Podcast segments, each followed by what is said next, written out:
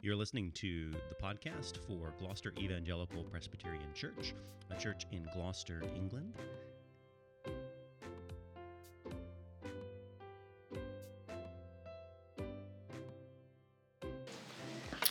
Well, we now come to uh, Psalm 28, uh, a wonderful psalm. Though I think picking a favorite psalm out of 150 uh, is probably difficult, but Psalm 28 has been rewarding this week to be studying and meditating on it. And so we come now to uh, Psalm 28, and so hear these words of Holy Scripture Psalm 28 of David. To you, O Lord, I call, my rock. Be not deaf to me, lest if you be silent to me, I become like those who go down to the pit. Hear the voice of my pleas for mercy when I cry to you for help, when I lift up my hands towards your most holy sanctuary. Do not drag me off with the wicked, with the workers of evil, who speak peace with their neighbors while evil is in their hearts. Give to them according to their work and according to the evil of their deeds. Give to them according to the work of their hands. Render them their due reward, because they do not regard the works of the Lord or the work of his hands he will tear down and build them up no more.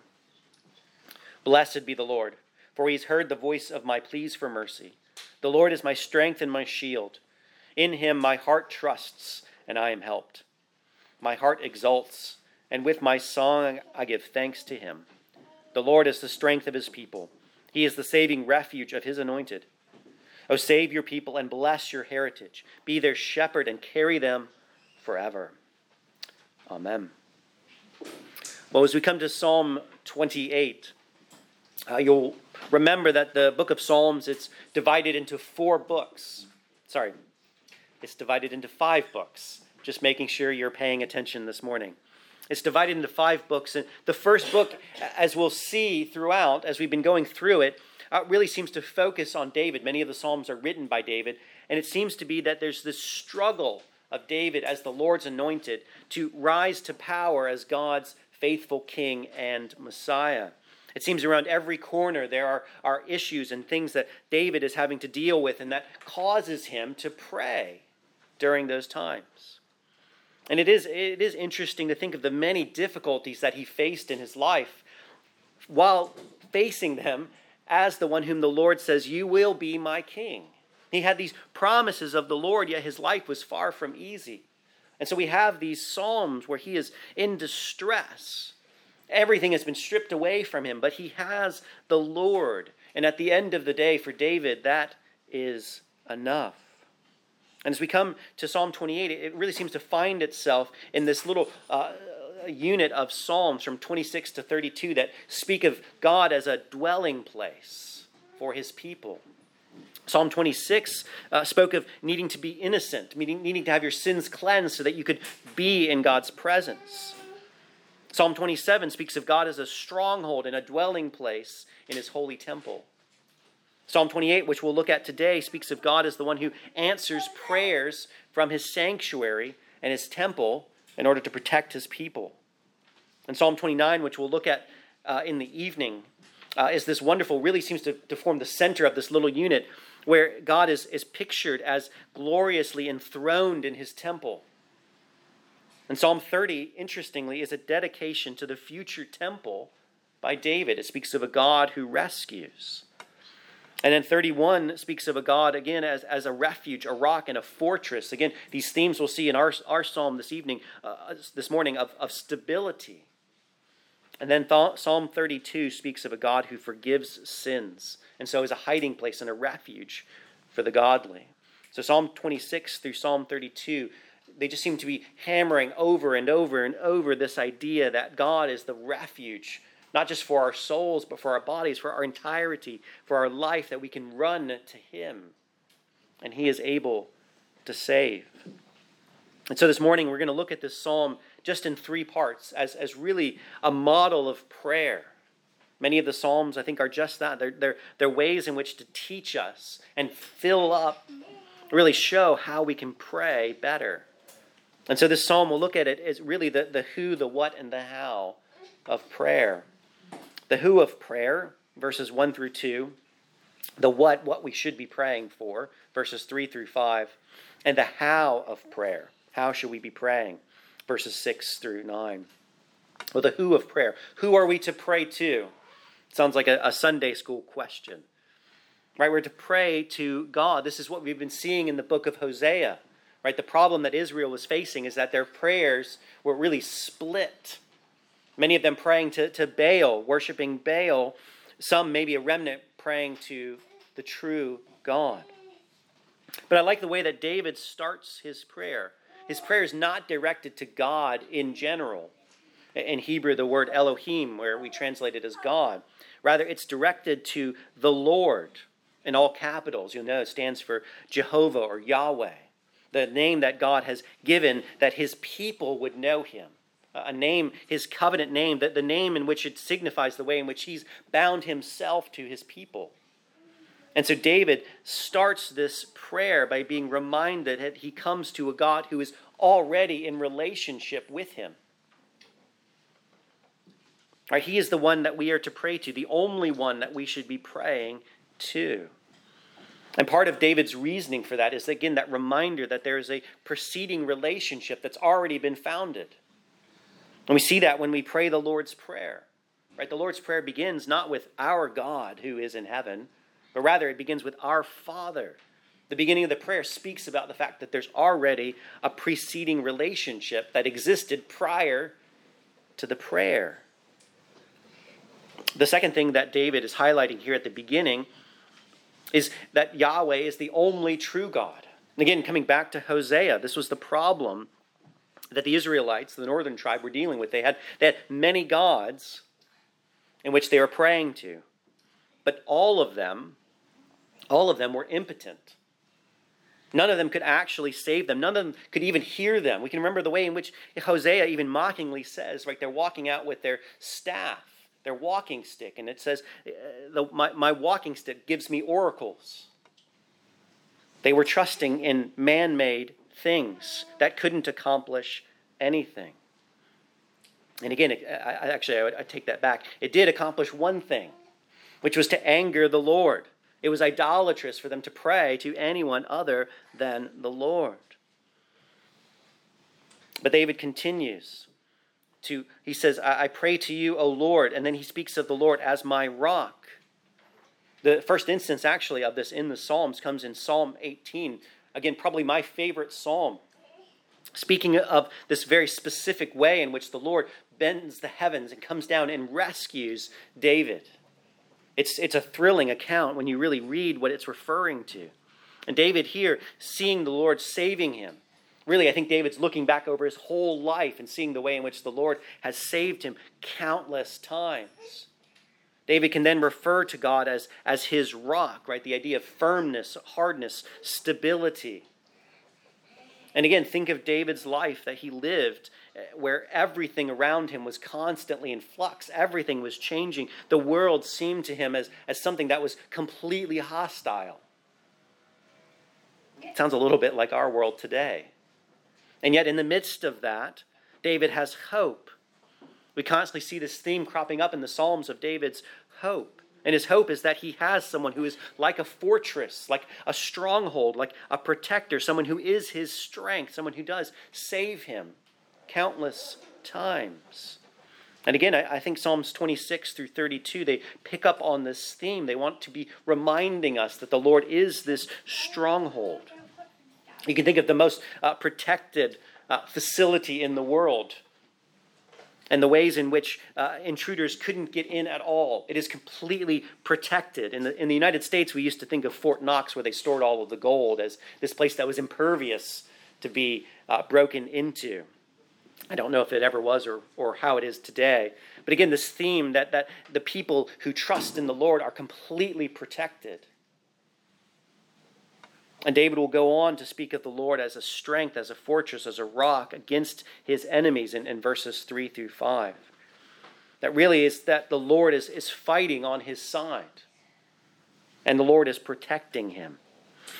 And again, I think this is another foundational point that not only is there a prior relationship that bids us to come and pray, pray, but also we come to someone who is mighty and strong and able to save.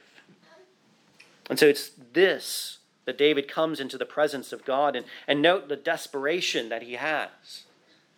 I call to you, be not deaf to me, lest if you be silent to me, I become like those who go down to the pit. In verse 2, hear the voice of my pleas.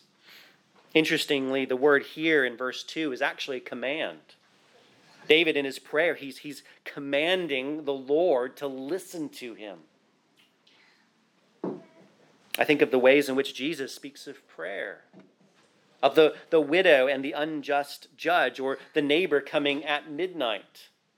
The themes that Jesus is saying in prayer is actually to be bold, almost in a sense to be annoying, to constantly be coming to the Lord. Those with children probably remember when children are little, they do not seem to leave you alone. They're constantly knocking on doors where you've shut yourself in. They're constantly asking for things. They're constantly there. And thankfully, they're cute and we love them, right? But that's what David is pictured here. He's, he's, he's coming into the presence of the Lord. He's commanding the Lord to listen to him, to hear his pleas. There's a desperation here.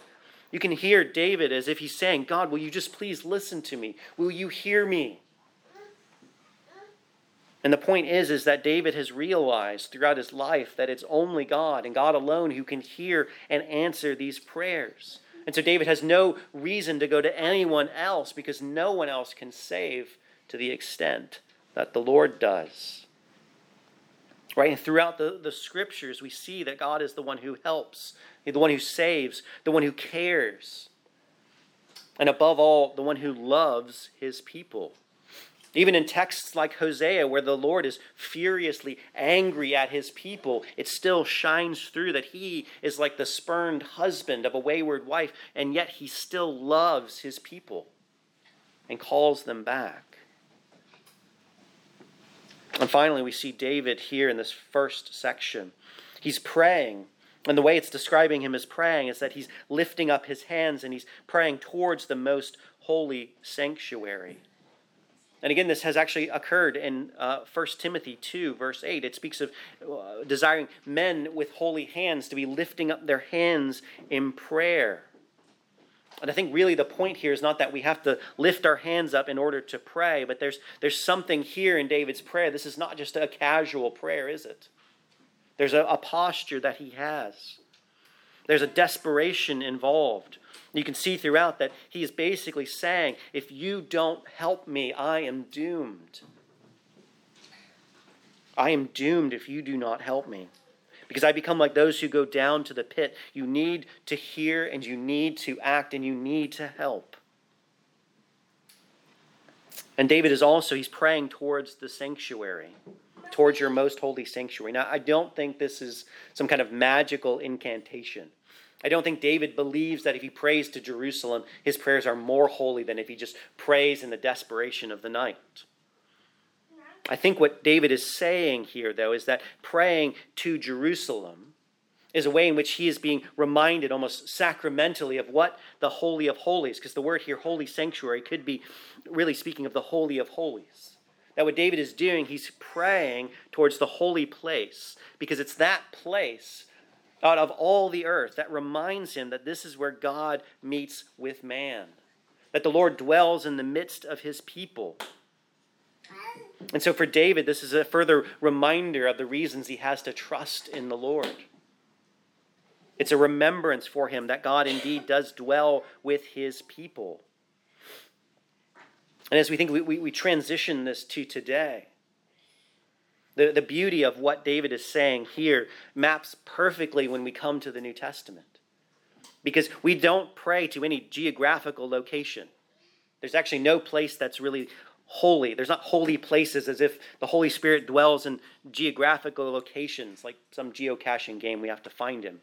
That's, that's not what the New Testament speaks. The New Testament does speak about our need to pray towards the most holy sanctuary. But we know in the New Testament that the, the, the sanctuary, the, the Holy of Holies, was just a shadow of something greater. That it was the Lord Jesus Christ. Remember, he said he was the true temple. And in that three days, he would tear it down and rebuild it, meaning his life and his death. The book of Hebrews is wonderful in the way in which it pulls out the ways in which Jesus is our last and great high priest. Hebrews speaks about the ways in which Jesus, though he's seated at the right hand of the Father, though his work of atonement is done, it doesn't mean that his job is done in terms of continually being a priest for us. The Bible speaks about the ways in which he is constantly interceding for us, even today. I think of the ways in which Jesus spoke to Peter. If I hadn't prayed for you, the devil sought to sift you, but I prayed for you. Or Jesus' high priestly prayer in John speaks about not just praying for those in front of me, but for all who would trust in me. And so here David doesn't know it, but he's, he's looking forward to a greater time, a time when he would be able to pray through the Lord Jesus Christ, knowing that they, here is the long awaited fulfillment of his true Son that would reign forever, of Psalm 72. This true priest. And if you think about the confidence that David had, think about the ways in which David's prayer here, I think, sounds better than many of the prayers that I've prayed. And yet, he saw just dimly what God would do. He, what he knew was so much smaller than what you and I know now in the Lord Jesus Christ. And if David has this great confidence, what should our prayers be like? I mean, many of my prayers, they feel cold. but then I think that the flip side of it is we, we can fall into this trap as if we, we're, we're desiring some mystical experience. And that's, again, the, neither of these are the point of prayer. What we see in David's life, he's not searching for holy feelings and warm fuzzies. Right? David is, is desperate, and he's coming to the Lord as someone who is obedient and trusting. And these would be things that should be categorizing our prayers. And so, this, this first section, these first two verses, they, they just remind us that it's the Lord alone we pray to. I mean, we think of that as a no brainer, but it's worth being reminded of that, that there's a, a prior relationship that bids us to come and pray to Him. But the second thing is, is that we should certainly have greater confidence than David to pray as those who are praying through and to the Lord Jesus Christ. Well, that brings us to the, the second section here the, the, the what of prayer. What are we supposed to be praying for? What do we ultimately, what, what focuses our prayers? If you could pick one item, what is the, the one item that we, we should be and, and generally actually are praying for? In verses 3 through 5, I think it answers it that ultimately all of our prayers really flow into the idea of, of salvation, of being saved. That everything, I think, flows out of a desire to be saved and in relationship to God. Whether that's prayers for, for physical healing, prayers for others, prayer for the advance of the kingdom, prayer that enemies would be stopped, all of those, I think, could fit under the rubric of praying for salvation. And we see that in verse 3 in David's request. Do not drag me off with the wicked, with the workers of evil, who speak peace with their neighbors while evil is in their heart. And certainly we should be praying for our souls. You know, obviously we desire to be with God, to have everlasting life as opposed to everlasting death and separation. But we also we pray for salvation in an earthly sense. Right? There really is evil in this world. David is constantly reminding us that he is not just facing spiritual warfare and spiritual battles, though he is, but he's facing real uh, physical, earthly problems. And so there's this desire, this need that he does, that he has to pray that the Lord would be saving him. And again, we come back to the concluding line of the Lord's Prayer. What does it say? Deliver us from evil or from the evil one. I think also in David's request here, there's a, prayer for the salvation from our sins. Because notice the ways in which David here is speaking of being saved from the wicked, but there's clearly an ethical bent to what he's talking about. Right? The, the wicked are, are those who deny God's law, who work against God's law. They are the workers of evil. They're deceptive and hypocritical. They speak peace to their neighbor while they harbor and have evil in their heart. David in Psalm 26 and Psalm 32 speaks of the need to be cleansed, to be made holy, so that he may come into God's presence. He, de- he desires to be holy. And finally, I think we, we pray for the salvation of others. We'll see that at the end here, where David's prayer goes from a prayer that he is praying, and then verses 8 and 9 really widen it out to the whole community. And again, we can think of the ways in which, through the Lord Jesus Christ, we're brought into something greater than just our individual salvation. But also, David is praying for God's justice and judgment. Verse 4 give them according to their work. Basically, comeuppance. David is praying that all of the evil that they're doing would finally come back upon them. And again, think of the ways in which we confess our faith in the Apostles' Creed. It, it speaks of Jesus who is coming again to judge the living and the dead. Or think of John's prayer at the end of Revelation that we will sometimes remember but maybe forget what it fully means. John says, Maranatha, come, Lord Jesus. And what is he asking? Well, all throughout Revelation, it's this idea that the Lord Jesus would come back not as a lamb, but as a lion to judge and to save his people. The saints are, are pictured as those who are, are, are asking the Lord constantly, When will you bring justice? And here I think the Psalms help us and, and remind us that this need for justice is something that we should be praying. And we see, too, the ways in which judgment is about recompense. The way that if you work evil, evil will come back upon you. The scripture is, is full of this, this idea that either in this life or in the next, that workers of evil will find judgment. That all who are evil, all who are wicked, that the Bible constantly splits these two apart, that there's those who are righteous and those who are wicked. This is Psalm 1 all over again. But here, moving from Psalm 1, which seems to move these two groups and say these are the two groups that exist, Psalm 28 seems to be pushing it to its logical conclusion that the righteous will dwell with God in his sanctuary forever, the wicked will face his wrath. And then finally, in verse 5, David gives us the ultimate cause of wickedness, the, the root of wickedness is because they do not regard the works of the Lord or the work of his hand. And so he will tear them down and build them up no more. Right, the, the wicked are those who do not know that God is holy, that he has a standard. They, they do not know that he is a God who is mighty, who is able to save. These are, are, are those who do not remember, if they're Israelites, the, the great events of the Exodus or the ways in which God created all things out of nothing, that he is powerful, he is mighty, and David constantly is reminding us through the Psalms he's also holy. God cannot dwell with wickedness. The wicked act as if God doesn't exist. They, they seek to tear down God's works.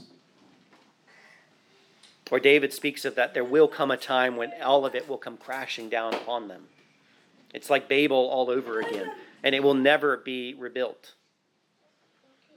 And David here really is, is reminding himself that the wicked cannot stand in the presence of a holy and righteous God. Well, I think that brings us to the end here, verses 6 through 9, the how of pray, of prayer. All right, we know who to pray for, to God. We know what to pray for, for salvation. So how do we get to pray? I think that that's what Psalm 28 should really drive us to, is to be those who are praying. And so remember the, the petitions that David starts off with in verses 1 through 2. There's a real request he's bringing to the Lord that the Lord would help. But notice how swiftly David moves to thanksgiving in verses 6 and the end of verse 7. And think about how many Psalms are just Psalms that David and others are rejoicing that the Lord has heard their prayers and answered. And again, it's at least something I need to be reminded of. How much of our prayers are just focused on thanking the Lord for his kindness and his mercy? Right? If God were to just lay out all of my prayers and categorize them into different categories, how much of them would be me returning in thankfulness to the Lord? I actually don't want to think about that. I think I would be ashamed if I were to see how much of my prayers, or how little of my prayers are prayers of thanksgiving. But the second thing David teaches us, so that thanksgiving is an integral part of prayer. The second thing that he's teaching us is that true biblical prayer, the beginning of verse 7, is all about trust. The Lord is my strength and my shield. In him my help. In him my heart trusts, and I am helped. Think of the way that James puts it. He, he speaks of that you have not because you ask not, because you trust not, to paraphrase probably badly what James is getting at. But ultimately, James is, is showing that a, a lack or a problem in the life of prayer is that we don't trust God as who He is a loving Father who delights to give good gifts. And David here is in the midst of so many difficulties. These are not platitudes to make him feel better. For David, these are truths that get him through the darkest times. That the Lord is his strength and his shield. It, it sounds as if it's active and passive. The Lord empowers him to do what he needs to do. Psalm 18, verses 34 through 42, speaks of the way in which David proclaims that the Lord is the one who has fitted him and made him ready for battle, had strengthened him. But also, he is the one who has protected David and who delivers. In Psalm 18, verse 43, Again, it comes back to this theme of a rock and a fortress that God protects. David also speaks of prayer as something that is, is our whole being, an endeavor that involves all of us, our whole mind, body, heart, and soul. He uses the word heart here, not to mean his feelings, but mean the totality of the inner person. His very soul is engaged in this prayer. And it gives rise, again, it gives rise to thanksgiving, to songs of praise. You know, prayer isn't all about feeling, but feelings are important to prayer. Prayer should cause us to feel, they should cause us to love more. Our hearts should regularly be stirred with what God has done in the past, is doing now throughout the world, and what he's doing for his worldwide kingdom should regularly stir our hearts. And honestly, I think, anecdotally at least, this is why we get so distracted in prayer. It's spiritual warfare. Satan would like nothing more than for our prayers to be meandering and wandering and unfocused. You know, sometimes I think the best way to fall asleep at night is to start praying. And you wake up 15 minutes later, kind of trying to figure out what you were doing. Praying is hard. Don't let anyone tell you any differently. It is very difficult. It takes work. Just like anything good, it takes uh, it takes time to work on. It takes time to develop that trust. And it takes time to really feed our souls. One of the things that I think really helped me out is that Martyn Lloyd-Jones, the very famous uh, pastor, he said that for him, when he goes to pray, he often has to read the Puritans in order to reignite his cold heart. And for me, that was encouraging that this, this man who is uh, so uh, uh, uh famous and so uh, important in the life of the church felt that his prayers needed help, that he needed it to be encouraged, that he needed his heart to be stirred so that he could come into the presence of the Lord, that for him, it was a struggle And lastly, David reminds us that prayer is a corporate affair. Uh, verses 8 through 9. It's wonderful that they, th- this transition happens in this. Because I think that this uh, psalm highlights the incredible important part of prayer, that it's an individual exercise, oftentimes. And there's nothing wrong with that. Indeed, the first seven verses of Psalm 28 are speaking about individual prayer. But it doesn't end there. It doesn't, it doesn't stop with just David concerned with himself, verses 8 through 9. Move it out into the, the corporate body. And again, we can come back to the Lord's Prayer. The Lord's Prayer is not my Father who art in heaven, but our Father. And that's why we confess and why we say it together as a church. Our Father who is in heaven, meaning all of us together are engaged together in prayer. And so we, we do. We are commanded to be praying individually. But I think we, we need to be reminded at the end of prayer is this, this reminder that Psalm 28 is, is, is pushing us to see that in the Messiah, in God's anointed one, you can see in verse 8, he's a saving refuge of his anointed. In his anointed one, the individual, suddenly the corporate are all brought in together. That even in the life of David, if David was blessed, the people prospered. That when it went well for the king, it went well for the people. And again, as we move into the New Testament to see David's greater son, the Lord Jesus Christ, he came not in order to save a person, but to save a people. And then to take these independent people and move them into a corporate body, the body of Christ. And so I think it's helpful to be reminded of the corporate nature of prayer. And then finally, David ends in verse 9. That helps us to remember to be praying bigger than we normally pray. O save your people, bless your heritage, be their shepherd, and carry them forevermore. Again, we should not neglect praying for ourselves as if praying for the corporate body of Christ and for the kingdom is, is against praying for ourselves and our concerns that we need. They're, they're both to be put together. But oftentimes, I find that there's a balance that can get lost where it's all about the individual. And David wants to, to highlight, and, and the book of Psalms really pushes this theme forward that our prayers have cosmic significance. And David here wants us to be praying in, in a way in which we're looking at the greater kingdom of God.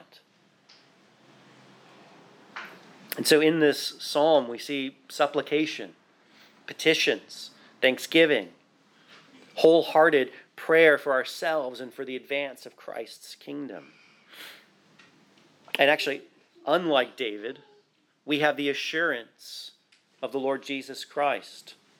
Think of, I almost wonder, what would David's prayers look like now? What would David's prayers look like now that he is in heaven? He is with the Lord Jesus Christ. He understands all that God's plan and unfolding of what he was doing. What would his prayers look like today? And so, Psalm 28, as, we close this morning, I think it's a model prayer. I think it would do well for all of us to come back to this, to use it as a help for children as you're learning to pray. Come back to Psalm 28 memorize it, sing it. Let it become a part of us so that when we have times where we don't know what to pray, we can turn to Psalm 28 and be given inspired words to come into the presence of the Lord. But I think also with Psalm 28, let us just not miss the way in which this psalm ultimately has to drive us to the Lord Jesus Christ. This psalm is unfulfilled, as it were, until the, the, the, arrival of the Lord Jesus Christ on earth. That it is through him we see the ways in which our prayers are effective, in ways that David never knew. In Christ, we know that our sins are forgiven, not through the blood of bulls and goats, but through the blood of the eternal Son of God. That we may now come into God's presence, holy and cleansed with his righteousness in Christ, we come now as those who are adopted children to a God that we can call Father. If you search the Psalms, David never calls God Father. I don't know that for certain. I'm making an educated guess here. But right, he speaks of God as the Lord of the covenant promises. He doesn't speak of him as a father who has adopted him into his family. And I love the way that Paul speaks of it in the book of Ephesians that in love he predestined us for adoption as sons. That God planned before we were born that we would be adopt, adopted and brought into his family. We pray as well in Christ through the Holy Spirit who is sanctifying us and preparing us for a glorious future. Again, Paul highlights that, that the Spirit, even when we don't know what to pray, cries out for us. You can think of the, the wonderful picture that the New Testament paints of prayer that there's the Father in heaven, who we are now his sons through the Lord Jesus Christ, and that in the power of the Spirit, he sanctifies and lifts our prayers to the very throne room. And that once they reach the throne room, there's the Lord Jesus Christ with nail pierced hands taking our prayers to a loving Father and saying, Father, These are mine. This is the picture that the New Testament gives us of what prayer is. And so in Christ, right, we come knowing that Jesus is regularly and continually making intercessions for us. And that should give us all the hope in the world. And it should give us an impetus to be people who are constantly in prayer. And so, hear these words. Let us work diligently at prayer, knowing we have every hope in the world to do so. Amen.